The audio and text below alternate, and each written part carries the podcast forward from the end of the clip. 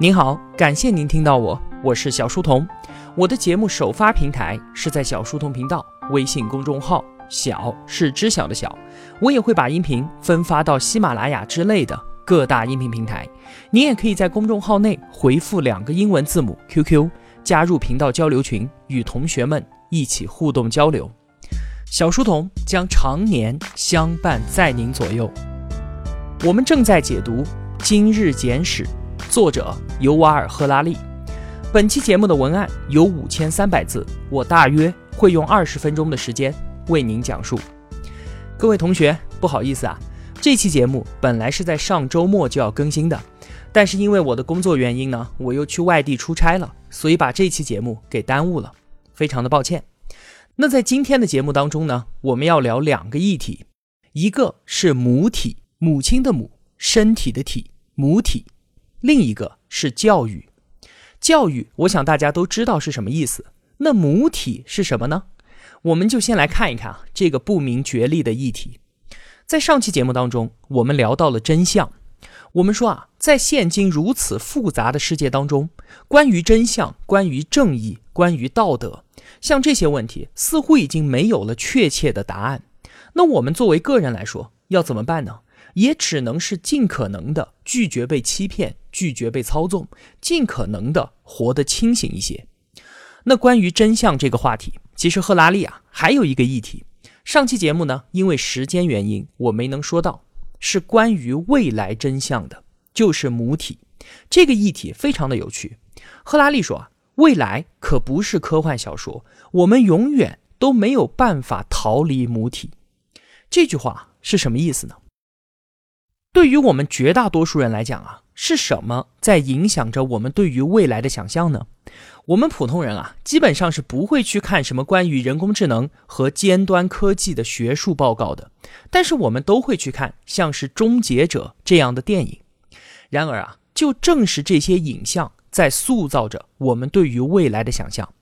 不过呢，绝大部分的科幻小说和电影，其中都有一个问题，就是他们把智能和意识。给搞混了。我们之前就说过啊，获得人类一样的意识，这并不是人工智能掌握力量的必要前提。那我们直接就把人类的邪恶欲望类比强加到人工智能头上，当然是有问题的。所以说啊，我们与其担心那一场人类和机器人之间的末日战争，实际上我们更应该担心的是少数人类精英通过算法获得了绝对的力量之后，对于我们普通人的。彻底控制。比方说啊，在《黑客帝国》的世界里面，所有人都是躺在一个盒子当中，浸泡在溶液里，头上呢插着一个插头。人们所经历的一切都只在他们的大脑当中发生，这一切也都是由一个称之为母体的算法在控制着。你看这部电影的设计啊，可以说是非常的精妙，但是这个剧情设定还没有发挥到极致。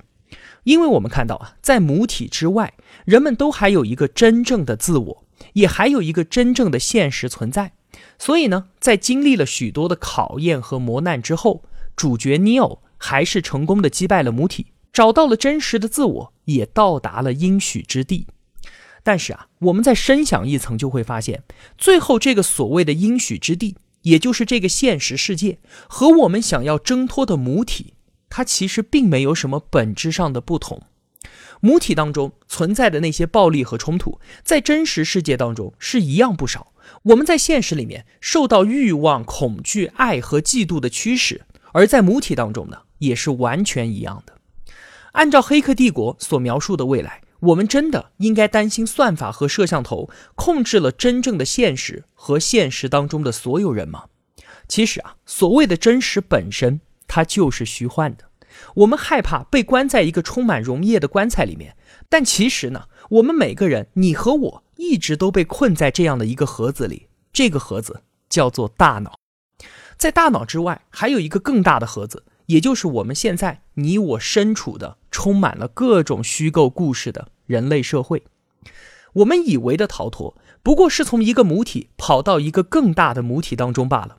我们想要找出这个世界是怎么操纵我自己的，找到所谓的真相，结果最后却发现，我们自己的核心身份不过是神经网络形成的一个幻象罢了。看电影的时候啊，我们可能会担心，说如果我自己被困在母体里面，那么就会错过现实当中的某些东西。比方说，我就不能亲身去到云南大理看到美丽的洱海了。但事实上啊，我们在生活当中所经历的那一切，都只是发生在我们自己的大脑里。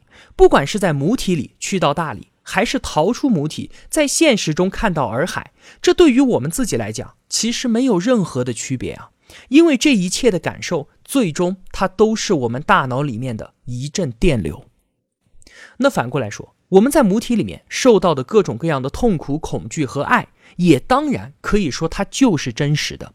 母体内外没有任何的差别。你可能觉得这怎么能够一样呢？一个是主动的选择，一个是被动的操控。我们当然不愿意被操控，我们要真实，要自由。但是啊。就算回到我们的现实生活当中，这个所谓的真正的自我，它的边界也是极其的模糊的。我们自以为啊，自己是在用自由意志和心智塑造和改变着外部世界，但与此同时呢，外部世界也在影响着我们自己啊。那么哪一边受到的影响更大呢？这还真就不好说了。看看目前最尖端的科学理论，我们就能够知道，其实我们一直都是在被操纵着的。我们听过的那些歌曲，看过的那些电影，以及接受到的所有教育，这些外在的影响都在不断的重塑我们自己。当您听了这期节目之后，其实你就已经改变了，已经与之前的自己不再是同一个人了。那我们想要守住的真实的自己，它的边界在什么地方呢？这还不算完，我们更进一步来说，真实的自我这个概念，它本身都是有问题的。有一部迪士尼的动画片，它叫做《头脑特工队》，应该很多同学都看过吧？电影当中的故事啊，是讲一个叫做莱利的女孩，她和父母一起搬家到了另外一座城市。这个女孩呢，就想念自己的朋友，对于新环境也是格格不入，不太适应，一心想要回去。在这个故事当中，她采用了最新的脑科学的观点，整部电影她就是带着我们参观了莱利的大脑。我们在里面没有看到什么不变的灵魂，没有看到什么真实的自我。莱利她也从来不会有什么自由选择。这个小女孩她并没有受困于某个母体，相反的，她自己就是母体。被关在她自己身体里面的是一堆被拟人化的生物化学机制，像是开心的黄色乐乐、忧郁的蓝色悠悠、愤怒的红色怒怒等等的。他们通过大屏幕看着莱利的一举一动，通过各种各样的按钮和摇杆操控着莱利的所有情绪和他的行动。莱利这个小女孩，它的本质并不是单一的黄色乐乐或者是蓝色悠悠，它一切幸福和快乐都是很多的不同的生物化学机制在相互进行着作用。头脑特工队这部电影如此成功，原因很有可能是因为它是一部喜剧。拥有一个美满的结局，不过啊，绝大多数观众并没有发现它在神经学上的意义，也没有看出它深藏着的颠覆性的内涵。那说到这里呢，赫拉利又给我们介绍了一部小说，这部小说对于旧秩序的颠覆描写的更加令人深思。它叫做《美丽新世界》，是被誉为二十世纪最具预言意义的小说。这本书啊，它成书是在一九三一年，那个时候法西斯正在世界肆虐，但是作者的火眼金睛看穿了一切迷雾，在他的预想里面啊，未来没有战争，没有饥荒，只有繁荣与和平。除此之外呢，小说的基本假设就是赫拉利所讲的那样，人类就是生化算法，而科学家可以破解并且控制这套算法。在这个美丽新世界里面啊。世界政府用生物科学技术，让每个人都能够得到满足。想要控制民众，利用爱和快乐，当然要比利用恐惧和暴力更加的可靠。那么，为了推动故事，在所有的民众里面，有一个叫做约翰的人，他挣脱了控制，来到了统治者的面前，大声指责说：“你这样的统治，抹杀了这个世界的真与美，也抹杀了生命中的一切英勇和高贵。”统治者平静地回答说：“，现在的文明世界已经不需要什么英勇，不需要什么高贵了，因为这些东西它只会在乱世当中才有用。现在没有战争，也不再会有矛盾。即使有人发生了意外，感觉到不愉快了，我们也可以用药物来回避这一切。不管是要承受长期痛苦的耐心，还是心平气和对待敌人的豁达，我们都可以通过药物来实现。对于世界上的一切，都是在所有人都感觉舒舒服服的情况之下进行着的。约翰愤怒地指责统治者说：“我要的不是舒服，我要上帝，我要对诗和远方的向往，我要自由和善良，甚至我想要罪恶。”统治者继续平静地说：“难道你想要不快乐的权利吗？你想要受苦受难的权利吗？你想要患上疾病、食物匮乏和讨人厌烦的权利吗？难道你想要的是这些东西吗？是的，我要的就是这一切的权利。”最后呢，约翰拒绝了所有现代的恩惠，去往了无人居住的荒野，成为了一名隐士。紧接着，听闻了他故事的人蜂拥而至，观察记录着他的一切。你看，唯一一个自诩清醒的人，被一群控制了心智的人当成了神经病。约翰最终选择了逃离这个文明的母体，但他并没有红色药丸可以吃，他选择了上吊。与《骇客帝国》不一样的是，《美丽新世界》在质疑的是，究竟会不会有人真的想要逃脱这个母体呢？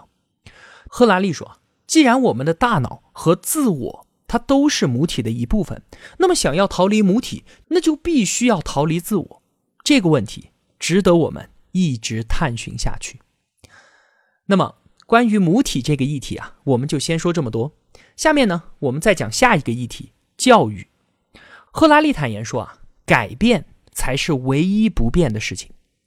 在前面的节目当中呢，我们一再强调，人类正在面临着前所未有的各种各样的变革。那所有的旧故事都在分崩离析。这个时候，我们自己或者将来我们的孩子要怎么应对这个前所未有的不确定性呢？二零五零年的世界会是一个什么景象？那个时候，人们要怎么谋生？军队和政府要如何运作？”两性关系又是什么模样？我们对此可以说是一无所知。那如果说啊，我们倒退一千年，在一零一八年的时候，我们知道在一零五零年可能会出现朝代更迭和辽国入侵，但是啊，我可以确信的是，我们社会的基本特征在未来是不会有什么不一样的。当时宋朝穷人家的小孩就会学习种地和织布，那有钱人家的男孩呢，就会学习写字和骑马。女孩就学习三从四德，毫无疑问，这些技能到了一零五零年的时候依然非常的重要。可是现在呢？如果我们到了二零五零年，可能因为生物工程和人机交互接口的出现，我们自己的身体都要发生前所未有的改变了。我们现在教给孩子们所学习的各种科目，到那个时候啊，绝大部分都没有什么用了。赫拉利他就描述了这样一个场景：假如。二零五零年的时候，我二十五岁，那我自我介绍会这样说：我是二十五岁的异性恋男性，我现在住在中国，从事着媒体的工作。那到了我三十五岁的时候呢，我的自我介绍会变成什么样子呢？因为生物工程技术，所以现在我的年龄可能正在调整当中，而且我没有特定的性别，这主要看我当时的心情。再有，因为我绝大部分时间都生活在虚拟世界当中，所以我生活的地方也没有明确的定义，可能就是某个虚拟的全新宇宙。那工作呢？或许我想要从事的工作是去往其他媒体人从来没有踏足过的领域。那等我到了四十五岁呢？可能那个时候，什么关于性别、关于年龄的自我定义已经完完全全的过时了。而在此之后，还有很多个这样的十年，巨变依然在不断的发生。上面的这个场景啊，当然是赫拉利假设的，没有人真的知道二零五零年的世界是什么样子，很有可能离赫拉利所想的相去甚远。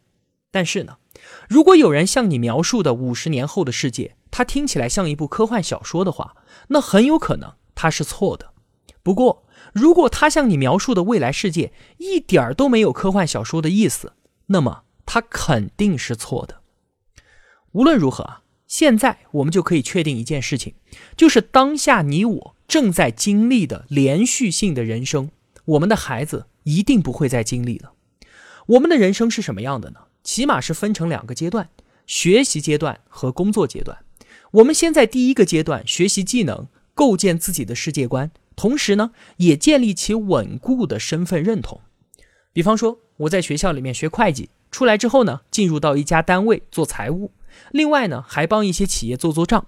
那在工作的过程当中，我会不断的学习与人交往，达成协作，避免冲突。到了人生的第二个阶段，就是依靠我自己之前积累下来的技能，闯荡世界，谋求生计，贡献社会。就算我活到了五十岁，我依然会在做账、与人交往和处理冲突这些事情上面学到新的知识，但都只是对于这些早已经千锤百炼的能力做一点点的微调而已。这就是我们现在正在经历的连续性的人生。那我们的下一代呢？由于变化太快，而且人类的寿命不断延长，这种传统的两段式的人生无以为继了。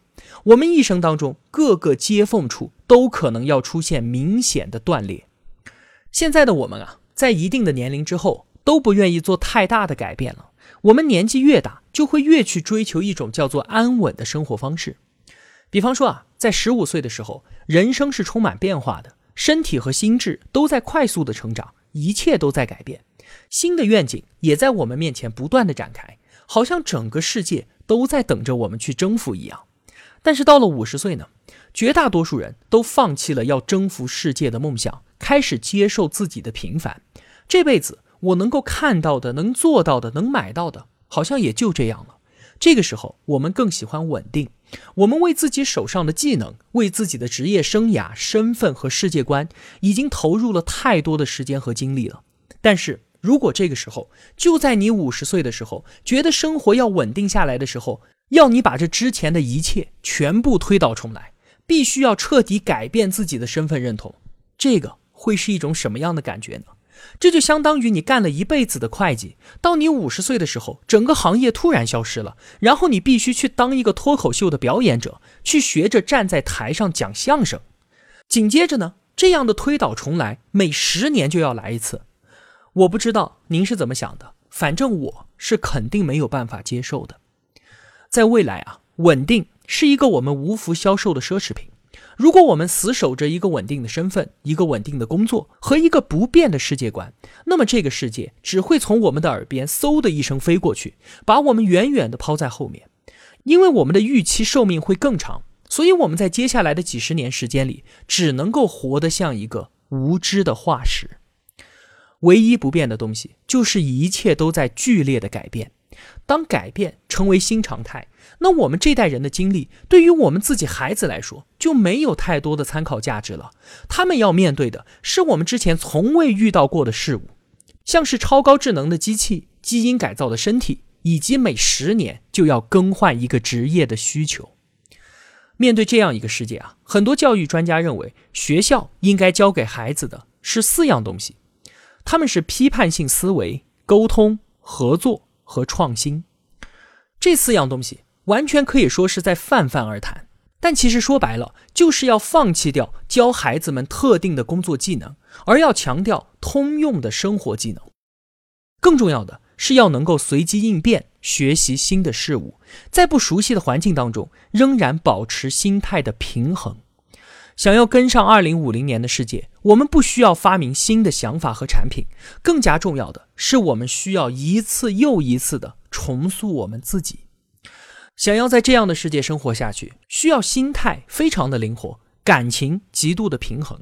我们将不得不一再的放弃掉某些自己最熟悉的事物，并学会与未来和平相处。而要教给孩子们拥抱未知。保持心态的平衡，这肯定要比教给他们物理公式困难得多。最后呢，赫拉利说啊，现在算法已经在二十四小时的看我们去了哪里，买了什么东西，遇见了什么人。再过不久，它就会监视我们的每一次心跳和每一次呼吸，它会不断的了解、控制、操控我们，而且我们根本就无力抵抗。我们生活在母体当中，决定权都将交给算法。当然了，多半情况下我们都是自愿的，因为我们相信算法能为我和世界做出最好的决定。但是，如果你还想为自己的存在、为人生的未来保留一点控制权的话，那你需要赶紧跑起来，跑得比算法快，比腾讯、阿里快，比政府快，赶在他们之前真正认识你自己。不过呢，我觉得很可惜，因为起码现在我认为我是跑不过他们的。好了，今天的节目就和您聊这么多了。如果我有帮助到您的话，也希望您愿意帮助我。一个人能够走多远，关键在于与谁同行。我用跨越山海的一路相伴，希望得到您用金钱的称赞。我是小书童，我在小书童频道与您不见不散。